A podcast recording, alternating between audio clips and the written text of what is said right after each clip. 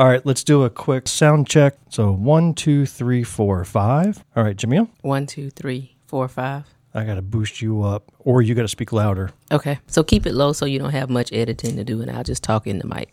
All right. And Mr. Villardo, One, two, three, four, five. I got to boost you up a bit. Try it again. One, two, three, four, five. Sounds good. Now count backwards from Z. What? I'm doing a, I'm doing a field sobriety test. I will never pass that field sobriety test. This is what I want you to do heel to toe while doing only the vowels backwards. I got the Parkinson's out for the like physical part of it. I'm like, sorry, dude. Oh, you got a card? If I close my eyes and stand still, I will fall. Now I'm going to pull up my notes. See, unlike Gruber, we have notes, we prep. We don't improvise the whole way through.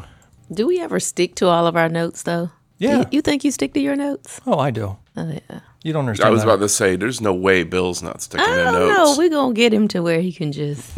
I mean, even everything you say is in my notes already. Is I'm, it? I'm guiding you subtly, subconsciously, without you even knowing it. the You can pay me later. You're just a, you're just a puppet. You Don't. Thought, you thought you had an original thought? Nope, it's That's all not it. here. It's Is that all right it? here. you wrote it out. you never know.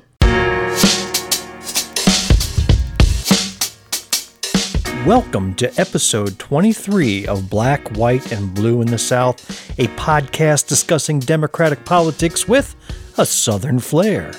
I'm Bill Kimler. I'm Jameel Brooks. Matt Vilardebo from York County, y'all. If you like what you hear in this episode, and really, you don't have a choice, this is high quality content, folks. Please leave a rating, tell your friends about us, follow us on social media, or better yet, just please let Nikki Haley know she's not funny, has never been funny, never will be funny, and no amount of guest appearances on Saturday Night Live are gonna make her cool.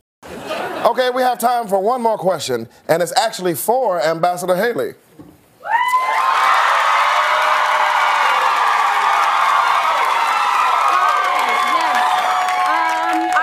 Curious, what would you say was the main cause of the Civil War? Um, and do you think it starts with an S and ends with a lavery? Yep, I probably should have said that the first time. And live from New York, it's Saturday night. You can always drop us a note at black, white, blue in the south at gmail.com. Send us your comments, questions, and topic ideas. You can follow us on Facebook, YouTube, Instagram, Twitter, TikTok, and even threads. But please do leave a review, even if it's just to let us know you're listening, because it helps our show grow. We've cracked the 1,000 listener mark, and we're only 999,000 short of reaching a million. We have a Linktree page that can connect you to everything, so look at those show notes, where we'll have that and links to all material mentioned in today's episode. Today is part two of our time with South Carolina State House candidate Matt Vilardebo, who will be running in District 26 in York County. We had a great introduction with him last episode where we learned all about his history and his campaign, and today he joined Jamil and me in reviewing a few topical news items. But I encourage you to first listen to episode 22 to get a sense of what a great guy he is. But before we get to the news, I want to comment briefly on the South Carolina Democratic presidential primary that just wrapped up last weekend. President Joe Biden defeated challengers Congressman Dean Phillips and author Marianne Williamson with a staggering 96% of votes cast, with the remaining 4% split among the challengers. Look, a lot is going to be made of the turnout. Comparisons will be made to the 2020 primary, where we had a number of strong candidates on the ballot like Bernie Sanders, Elizabeth Warren, and others. They'll even look back to 2016, when there was a very competitive race between Hillary Clinton and Bernie Sanders. But for a proper voter turnout perspective, you really need to compare it to 2012, when incumbent President Barack Obama did not face any opposition within the Democratic Party, and South Carolina didn't even have a presidential primary. That is the closest comparison that we should be considering because, let's be honest, this Saturday's primary shouldn't have happened either. Yes, we live in a democracy, and anyone who qualifies can run. You meet the criteria and cough up the proper fee as dictated by state law, you get to be on the ballot. But that doesn't mean you should be on the ballot, though. There needs to be some sense of self awareness out there to know that you simply do not have the support that gives you any reason to be doing this. Sure, Phillips and Williamson have their supporters, and many people are passionate about the platforms they stood for. But 96% in South Carolina, Imagine all of the money and time it took to staff the thousands of polling locations, the equipment, the logistics, the advertising, the money the Democratic Party nationally, statewide, and locally spent in order to rouse up the voters to go out and vote. What did these two campaigns get out of this? Exposure? Positive publicity? All I heard from them was a constant complaining about how everything was stacked against them. I can't imagine that their profile rose at all from this fruitless exercise. They had to have known what this outcome would be. They should have seen the signs and dropped out like their Republican presidential hopeful counterparts did uh, DeSantis, Ramaswamy, Christie, Tim Scott, all of whom had higher percentages of support than Dean Phillips and Marianne Williamson did. So, what about their complaints of the coronation of President Biden? Well, as an incumbent, who, in my view, took a country that was truly broken and has done a tremendous job in fixing it, probably deserved the benefit of running unopposed. Yes, inflation sucks. Guess what? It sucked all over the world because we dealt with a global economic shutdown, the likes of which have never been seen. So while all the nations were seeing rising inflation, what should be a fair measurement is how did we do in recovery? And by all comparisons, the United States came roaring back stronger than any nation on earth. And we are starting to see all indicators that not only did we avoid a recession that all of the pundits predicted and Republican leaders prayed for, not only did we avoid it, it looks like we're firing on all cylinders even stronger than before the COVID pandemic. So I say all that to make this point.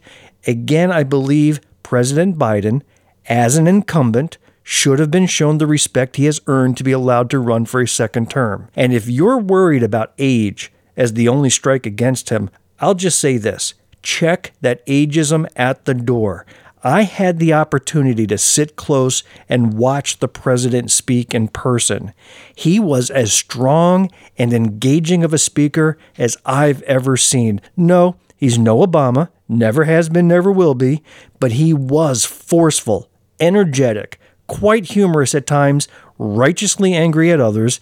I saw what I needed to see to give me confidence that yes, he is still up for the job, and I want to see our country continue to head in the positive direction that we're going in. And now, let's turn our attention to the news. For up to the minute reports, stay tuned to this station. Now, the news.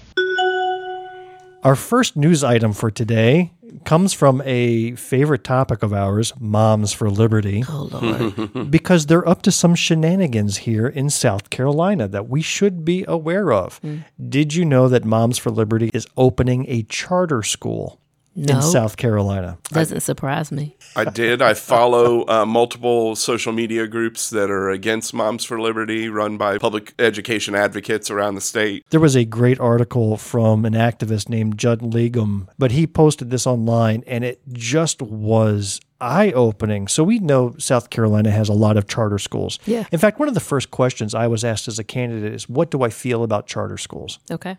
And like anything else in life, there's no black and white answer. Mm-hmm. It's a It depends. It depends. Because charter schools can serve a very good purpose. They take you outside of the formal requirements and disciplines of the public school system to serve a particular purpose. For example, if you have students who are hard of hearing or visually mm-hmm. impaired, maybe a charter school with experts in that field mm-hmm. can help those students and engage them in ways that just aren't available in a public school environment. Yeah. So music, you know, another charter school for music. So Specialties. There are specialties that I think there are things that charter schools can do, but lately charter schools have been more about ideology. Yes. And you know, we want a conservative charter school. We want to have a Christian charter school. And by the way, charter schools are paid through public funds. Which is their tactic. Correct. So it's let's use the public school system money Yes. to pay for what essentially ought to have been a private school enterprise. It's the workaround for not funding religious really institutions. Yes. Yes.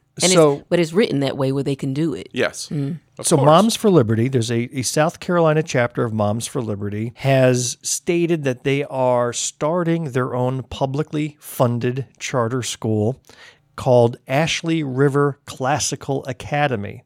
Fully taxpayer funded, but structured in a way that avoids any state oversight or accountability.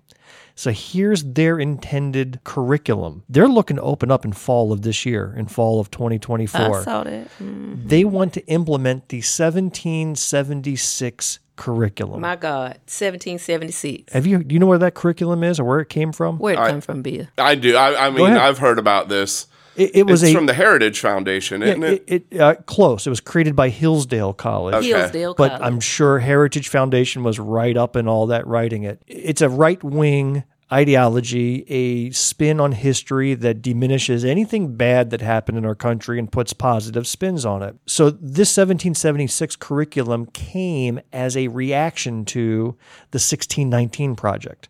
So when that was published, 2019, 2020, it was just a few years ago, and that caused everybody on the conservative side to go into an uproar. What do you mean our country started with slavery? Well, that was their perspective, right? That when the slaves hit this country, that's the beginning of the United States history Okay. because everything that our country built relied upon all the slaves to make it happen. Yeah, yeah. And you know what? They're not trying to teach it as a different fact. I mean, yes, Fourth of July, the signing of the Declaration of Independence, that doesn't change. But when you look at it from different perspectives, maybe you get a deeper, richer understanding of our heritage. Mm. Anyhow, they flipped out from the 1619 project and the 1776 curriculum that was promoted by Donald Trump, who was president at the time, started reaching into these schools. Now, we covered this topic a little bit. I'm going to go way back to episode six when we talked about CRT. And we, we, we talked about Prager University. We did. Okay. And that's where some of this comes from. Prager University, 1776, they all overlap. I'm going to play this clip again of a Prager University children's video that's available on YouTube. You can watch it for yourself, where Christopher Columbus is speaking to a couple of young kids who are on his ship. This gonna piss hmm. me off, but click play. Thank you for the warning. I'm sorry. The first people we met were great. The Taino. They were peaceful, curious, and really helpful. I could tell right away that they were highly intelligent. They even were able to quickly mimic everything we said to them. I ordered my men to treat them well. I'm sorry, Mr. Columbus, but I heard at school that you spoiled paradise and you brought slavery and murder to peaceful people. Leo? sorry. It's what I read and heard at school. Caramba! Those are some accusations. The place I discovered was beautiful, but it wasn't exactly a paradise of civilization, and the native people were far from peaceful. But you just said the Taino were peaceful. They pretty much are. But there are other tribes who aren't. The Taino I had met had cuts and scars and bruises all over them.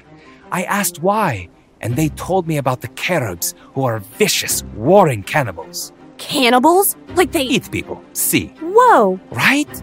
Hey, all the things that are bad in the world I come from jealousy, lying, murder, war it all exists in the land I just found too. Ah, but in Europe, we draw the line at things like eating people and human sacrifice. Some of the native folks from where I just left do those things regularly. So, these people in your time who think it was a peaceful paradise, are misinformed. Or lying. Yeah, but what about slavery? You didn't deny that. Deny? No. Slavery is as old as time and has taken place in every corner of the world, even amongst the people I just left. Being taken as a slave is better than being killed, no? I don't see the problem. I don't see the problem. It is what it is, kids. I told you this was gonna piss me off every time I hear that. so you're not going to be enrolling your children into Ashley River Classical Academy where they learn such fine moments in history like that? My goodness. I'm gonna go with no, No, no, take some time, think about it. no. Okay. I understand your point. It's absolute insanity. This is the 1776 curriculum. Yeah. So, if that's not bad enough, the board of this Ashley River Classical Academy includes the leaders of the Charleston Moms for Liberty chapter, of course. including Chair Tara Wood, Treasurer Janine Nagrodsky, and Education Committee Head Nicole McCarthy. So, they went into a deep dive on these individual members. So, I'll just pick on one the Treasurer Nagrodsky. Nagrodsky is very vocal on social media posting anti trans memes and conspiracy theories about the safety of COVID 19 vaccines. This place opens for the 2024 25 academic year, funded on your tax dollar. So the the very thing that these individuals are doing whatever they can to erase and alter what you know as history. There was this one article I think we did where the mom was saying that her child came home and was in tears and embarrassed about being white. But these are the same individuals that are trying to erase history that has their children embarrassed now and their behinds are still trying to do something else in history that is going to have their children's children embarrassed later. Here, let's take a look at their board of directors up You on the You just keep doing the same crap and thinking it's gonna go away. what do you notice about the board of directors of Ashley the, River Academy? the they don't whitest look like whites. They don't look like uh, South Carolina. they don't look like America. yeah. And somebody's gonna be. I keep saying somebody's gonna be passing out Kool Aid for everybody to drink. This is just complete crazy. Tom Drummond, that man looks like he's not happy with a lot in the modern world. Yeah. Check his basement. How does the school come into existence? I want to give you a little more background because these charter schools can't just exist out of thin air. They, Correct. You know, you and I, we can't just go form a charter school on our own. It needs sponsorship by the state or by a university that will sponsor the charter school and ensure they are meeting whatever standards there are about charter schools in South Carolina. So Okay. there is Erskine College. Yes. Is that, are you familiar with that school? Yes. What do you know about them? I know that they're tied into a lot of this like shadiness that the Republicans They are up are- to to attempt to like what should scholarly legitimize these whack job theories. Yes. The Yeah. Erskine College is a small Christian institution. It is. They are also the biggest sponsor of charter schools in South Carolina. They are a charter school factory. Yeah. Here's the mm-hmm. thing Erskine's financials are a mess. Mm. In fact, they lost their own accreditation as a Sure did. as a school and they're fighting to get it back because they found all sorts of financial mismanagement, all sorts of problems. They can't get accredited themselves. Correct. Yet they are responsible for over two dozen charter school accreditations, mm. including Ashley River Classical Academy. Every parent that's brown over there. Listen, let me just go on record saying I had two boys who went through Erskine. Neither of them finished at Erskine. Both of them ended up transferring somewhere Did else. Did not know that. Yeah, they went, but it just wasn't a good fit. And I remember my now 21 year old saying that there, of course, there's a required religious class that you have to take. And he was like, listen, I, I don't know what that is, but that ain't, I know the Bible, but that ain't it. You know, he was always struggling with that class from the beginning. It just wasn't his fit. So he transferred from there. If this is the way that Erskine has gone and continues to go, you have a lot of kids that they're able to pull in for sports and they're having really good scholarships. My boys got great scholarships from there. But parents have to determine if that's what you want to have your children attached to. As a sponsor of charter schools, Erskine College gets 2% kickback to them of the mm. state appropriations that go mm. to charter schools. So there is mm. financial interest for them Of to course. rubber stamp all of these academies regardless of any don't- qualification. Yeah, They've made think they that their not do it. business model. Yeah, Yes. yes, yes. Because of that, I could see them saying, let's go forward because they are constantly actively recruiting. And that is one of the ways that they're going to offset or be able to assist in their recruiting methods. It's interesting that your children went to Erskine because you look at like the big kerfuffle with Ellen Weaver and Bob Jones University. A lot of educators have degrees from Bob Jones University and lean on Bob Jones University to provide them with degrees and higher level master's degrees too. So to, to see that, I mean, I, I'm sure Bob Jones lost a lot of attendees and a lot of business within Well, listen, Bob the Jones should education have because you, community. you can't produce a, A master's master- in, not in an six MBA. months. So Bob Jones should have lost and took all the it heat. it that was took me almost six months to do my on. master's dissertation. Come on, yeah, that was a bunch of crap. It was a microwave masters. Yeah. One final note about Ashley River Classical Academy. They have hired Alexandria Spry to serve as its first head of school.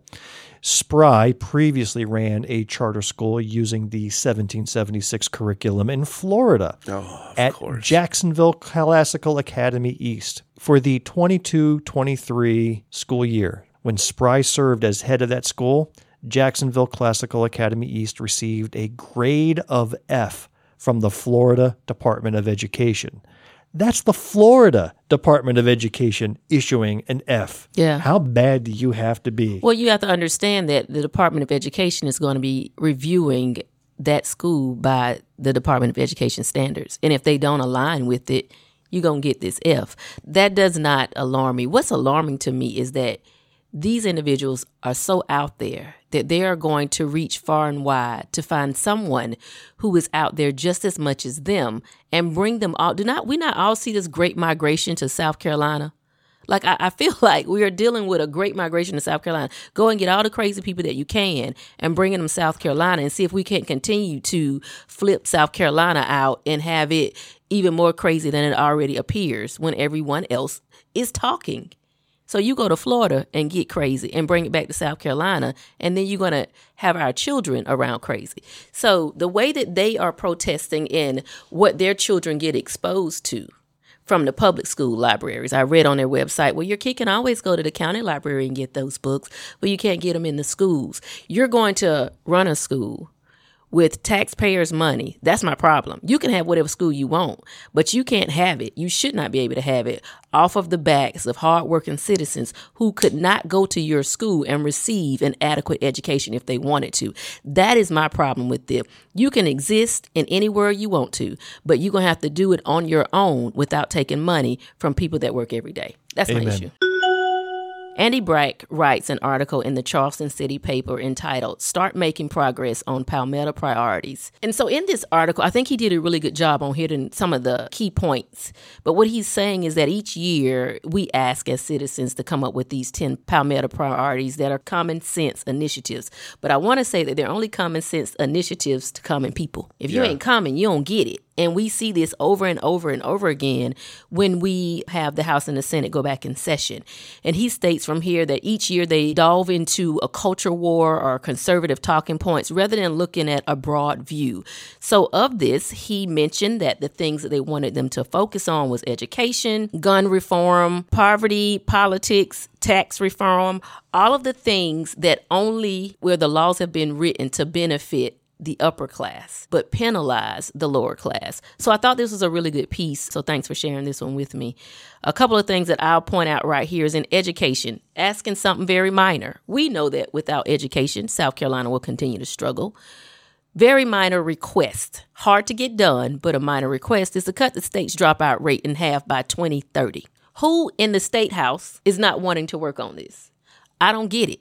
It's, it seems to me a little crazy. And they, they mention and reference Governor McMaster's. He says, My goal in 2026 is a minimum starting salary of at least 50000 And this is where he's talking about paying the teachers.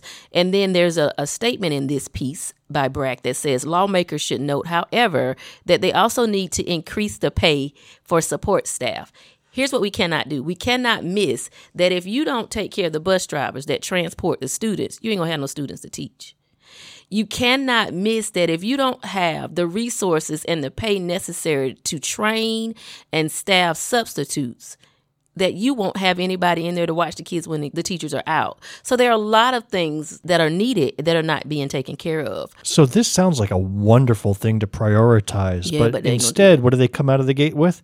Anti-trans legislation that, nobody asked for in this state. No students are asking for But protection. this is where here. I go to show. This is where I say all the time: our representatives find joy in taking on individual issues because they feel like they can. uh, To be honest with you, that's an easier win for them.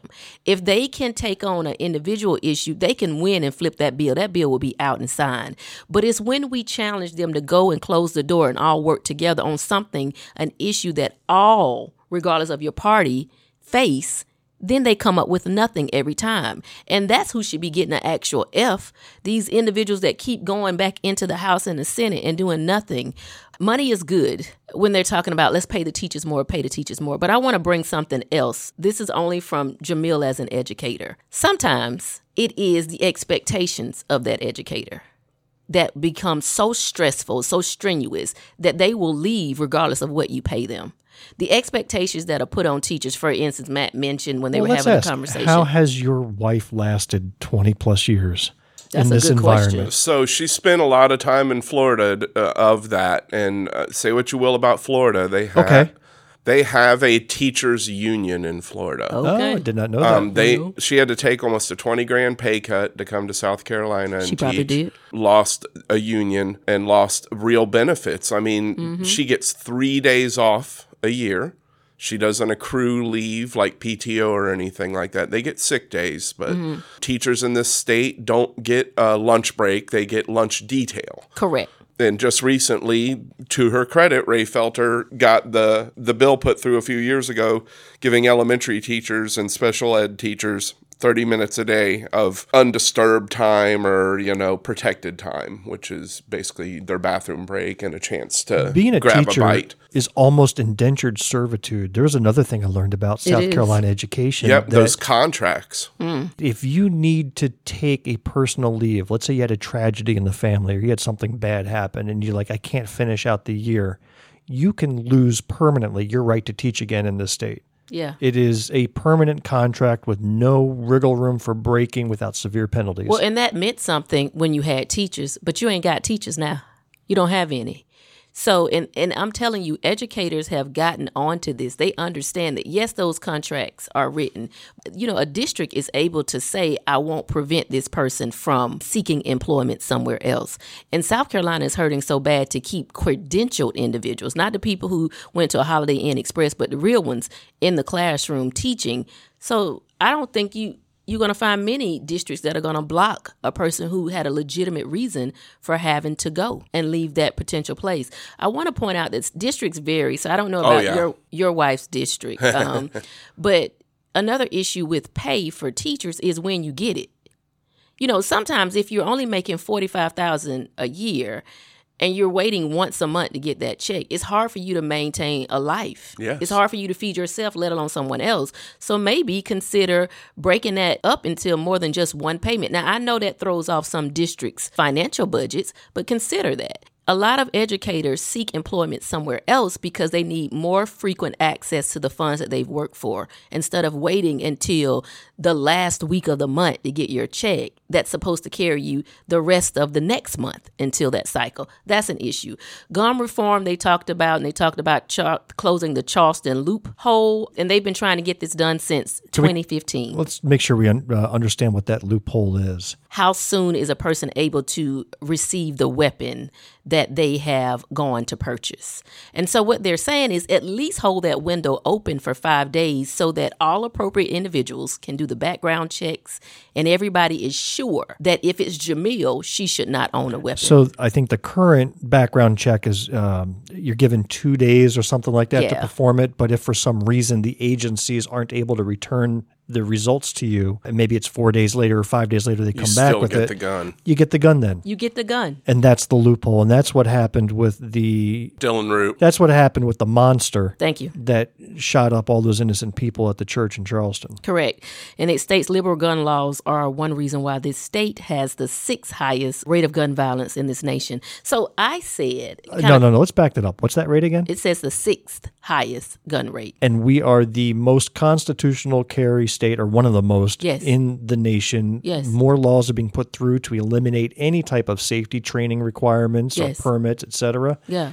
And we suffer why. from the sixth highest. I'm gonna tell you why. Because the people who are making the laws are the ones that want to have the access and don't want anybody to tell them they can't. That's what you're dealing with. Well, and, and these guys, I mean, th- this is the time for Republican exceptionalism, and they are not rising to the occasion. I mean, it- I read this article. Nowhere on this list of priority items are you going to find wokeness, Nope. trans kids, Nope. putting women in prison for engaging in health care. None of that is on here. I personally went and knocked thousands of doors. Dare I'd say there's not many people in this state who have knocked more doors than me to date. None of those doors I knocked were like, Matt, we need like somebody like you to get up there and stop these trans kids from for, from doing what they're doing. Or Matt, Yeah. you know, I, wokeness scares me. Look, here's a picture of wokeness. I took it the other day. you know, none of that yeah, show me on the doll where woke real hurt you. real legitimate issues that impact everyday South Carolinians, like handle Jamil that. is saying. They can't handle The- that. These are the real sort of things. Education. I've always said you want to make education right in the state. Let's remove that obstacle to letting the teachers form unions. Mm. You want to see things flip in education? Let those teachers unionize. It's about more than pay. It's about a culture change. Yeah. So here's the secret to gun reform in South Carolina. Wait, and let me give you Andy, this stat oh, go before ahead. you do it. Is if we're really wondering how and why there is no true gun reform, it is because of the individuals that make the laws are protecting themselves. So I looked at this particular stat, and it says that across the United States, 35% of non Hispanic whites have uh, personally own a gun, and 46% of them have one in their homes. And now let's go to look at non-white. You are looking at 23% that has personally owns a gun, and you're looking at 35% of that that live in a household with a gun. So this is another chance for individuals who write laws to protect their own gun ownership. It is not the only time this group of people do what we need them to do is when it benefits them. They will write everything to protect them to make sure they own their guns. But when it comes down to something that impacts the masses, we can't get them to do crap. So here's the way to solve this problem in South Carolina, and Andy says it in his very last sentence. Liberal gun laws are one reason why the state has the sixth highest rate of gun violence in the nation. We just need to spread the message that these are liberal gun laws that we have. We attach the word liberal to it. Just watch them He did say- run say against those. Uh, People have those lost laws. the ability to differentiate between Yeah. definition and Yeah. political philosophy. Just say that your Republican opponent supports liberal, Liberal gun, gun laws. laws. Oh, that would do it. That would do it. Let's cover one more issue if you don't mind. I want to hear Okay. about poverty because that's Gotcha. a subject that's Oh, and important you know to me. I got it. All right. So poverty, they talk about new ways to fund priorities based on reducing endemic poverty in South Carolina. So they talk about developing more jobs, having more training programs, workforce training, and improving education, making healthcare more accessible. I'm going to go a step further and describe what is known as the trap. So I wrote about this a while ago, never published, but South Carolina, I'm only speaking on South Carolina because that's where I'm from. But South Carolina has programs that will trap an individual. So let's take a person who is receiving governmental assistance, whether it's TANF or whether it's SNAP benefits, right? Those individuals will go through those workforce training programs. They will gain a higher level of education.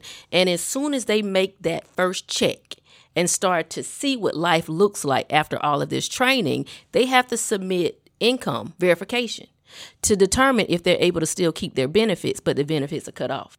So if you do better and you make better, your fear is that you will lose the stability that you knew before appropriately transitioning to be able to use that income.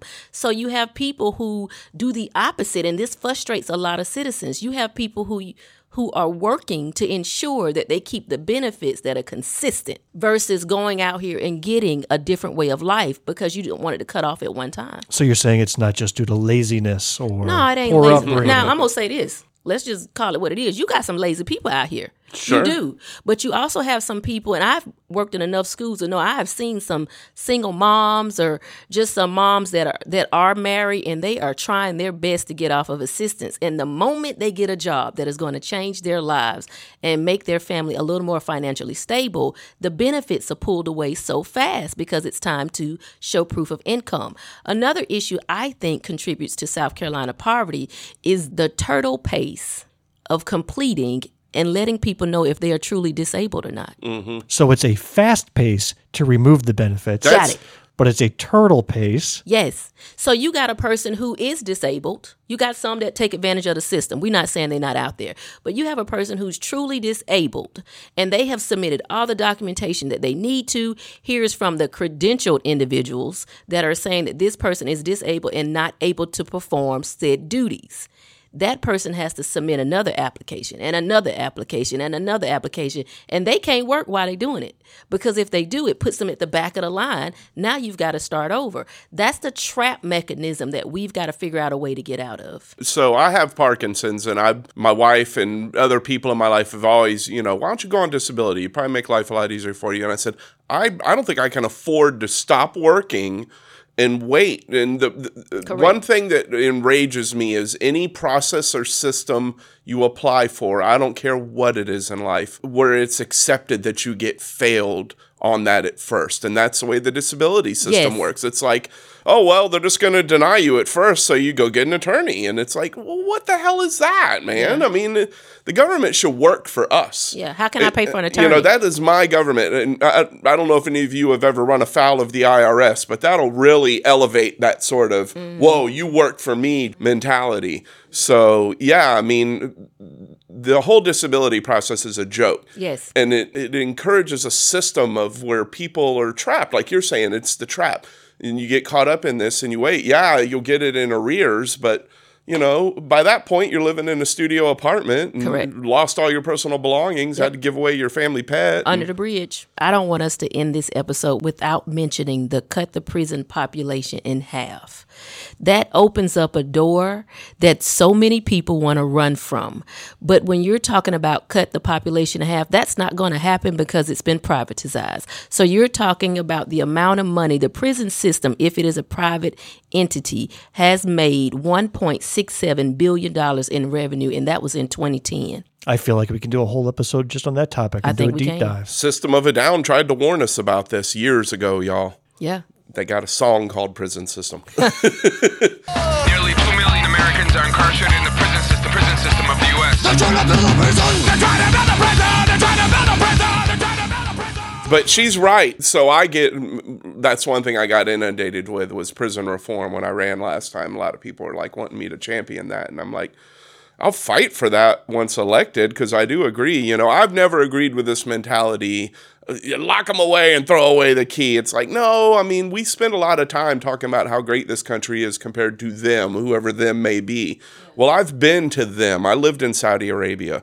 If you get thrown in jail in Saudi Arabia, they ain't feeding you. You need to make arrangements for somebody to bring you food every day. You can serve your 100 day sentence and get 100 lashes on your way out the door there. Things like that. So there's a lot of culture change that needs to happen in this state and in this country, and the way we kind of look at incarceration and people serving their time and getting people out of there who don't deserve to be there. You know, nonviolent drug offenders should not be incarcerated. Yeah, but please keep the ones in that should be in. I'm yes, glad- yeah, absolutely. we I mean, need bond reform. we don't so need keep it guys out, you know, on the streets who have just beat up their girlfriend for the last three months. Matt, do you want to take us to our final article? So we are going to talk about, and I have my notes ready on this one. This is going to make Jameel mad. It is. Feeding hungry kids is a political issue now, thanks to Governor McMaster. Did y'all wake up and say, "Let me figure out how to piss Jamil off for a whole episode? So there's a summer EBT program in this state that uses federal dollars, and the governor has decided to forego that. So several state representatives and state senators showed up at the governor's office to kind of put him on notice. Wendell Jones was there, Marvin Pendarvis, Senator Mike Fanning, and uh, Senator Deon Tedder.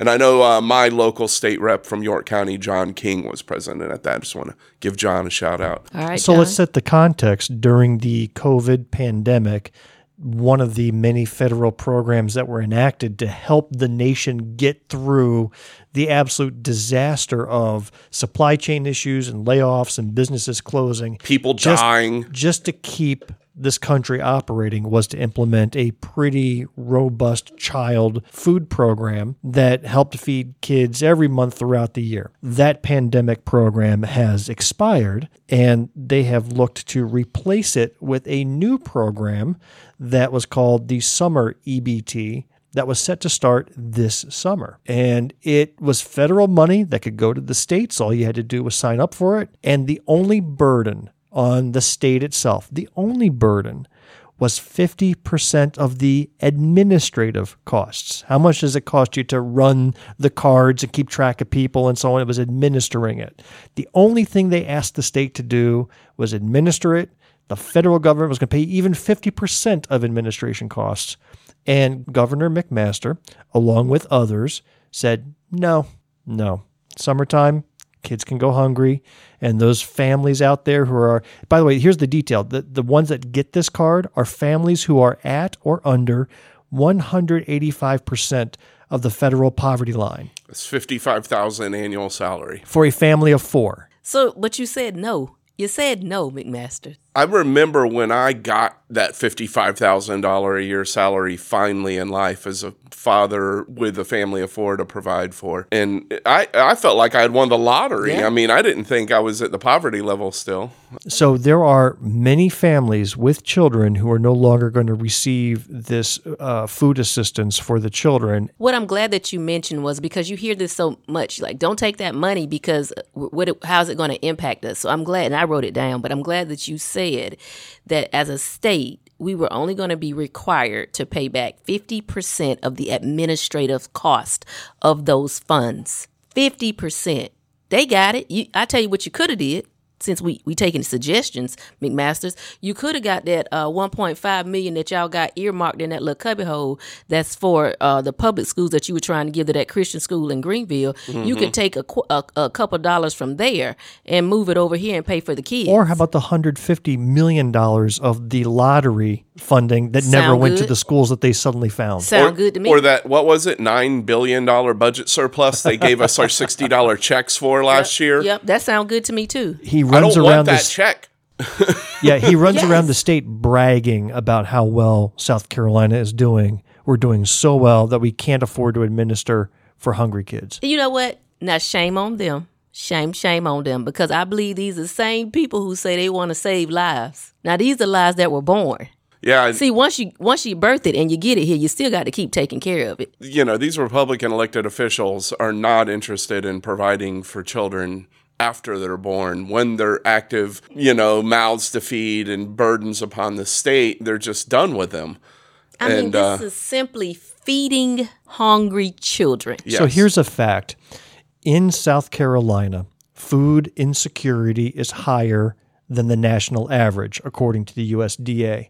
More than 20% of children in our great state, and I'll put great in quotes on this topic, in our great state live in food insecure homes. Now, food insecurity by definition means it's just kind of a mixture of a household socioeconomic position and their fear of being able to provide nutritional food. We're not talking about feeding your, your family day by day out of the dollar store. We're talking about nutritional food and they're worried about food running out. Families worried about food that will not last, worried about not being able to afford a balanced meal. There's a whole bunch of metrics that go into food insecurity. South Carolina has a high percentage of food insecure families that this money could have helped. And if you got families that are fed, then you got families that are working and contributing and building themselves up and, And getting you- out of that you know- cycle of poverty. And you have children that can go to school with full bellies and be able to focus on the information that's being delivered. So South Carolina test Listen, I haven't had lunch yet. I'm having a hard time focusing on you. I'm telling you. I can't and they don't- imagine hungry kids. They don't have to go with the shame of that either. I mean, Yeah. there's so much that goes along with that. I remember my wife and I, when we were younger in our marriage, her teenage cousin lived with us from 14 to 18. And she came from a very difficult background. And I remember having to walk her through that food insecurity path. Yeah.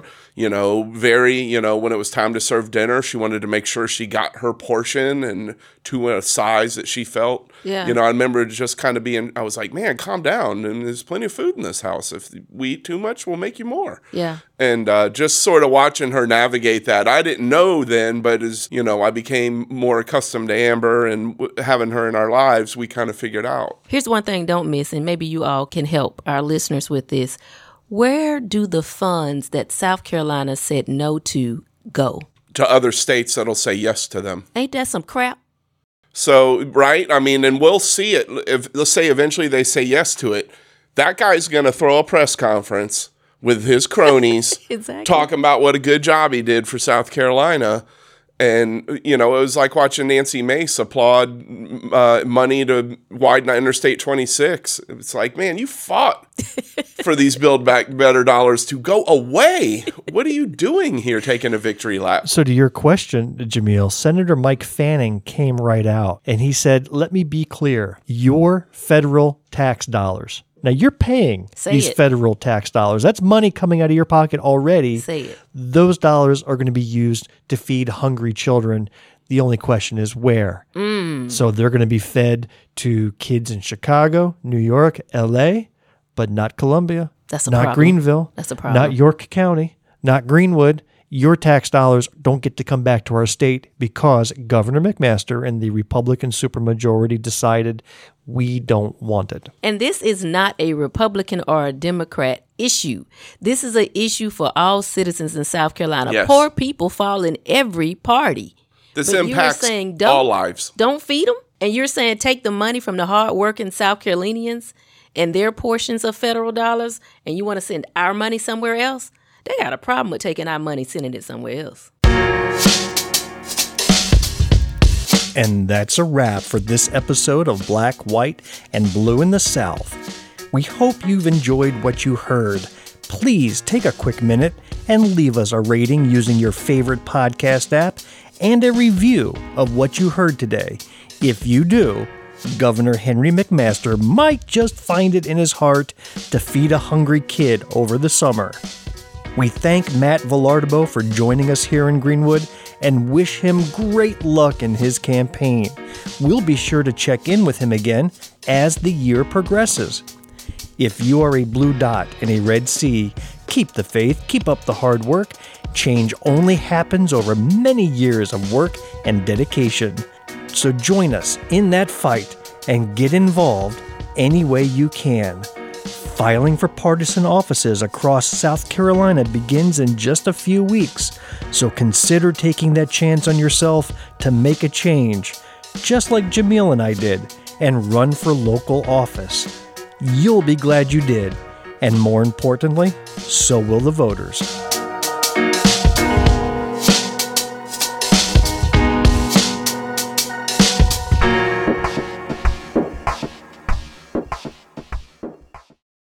Do do do do do do. The end. The preceding podcast is a product of Big Media and copyright 2024, all rights reserved.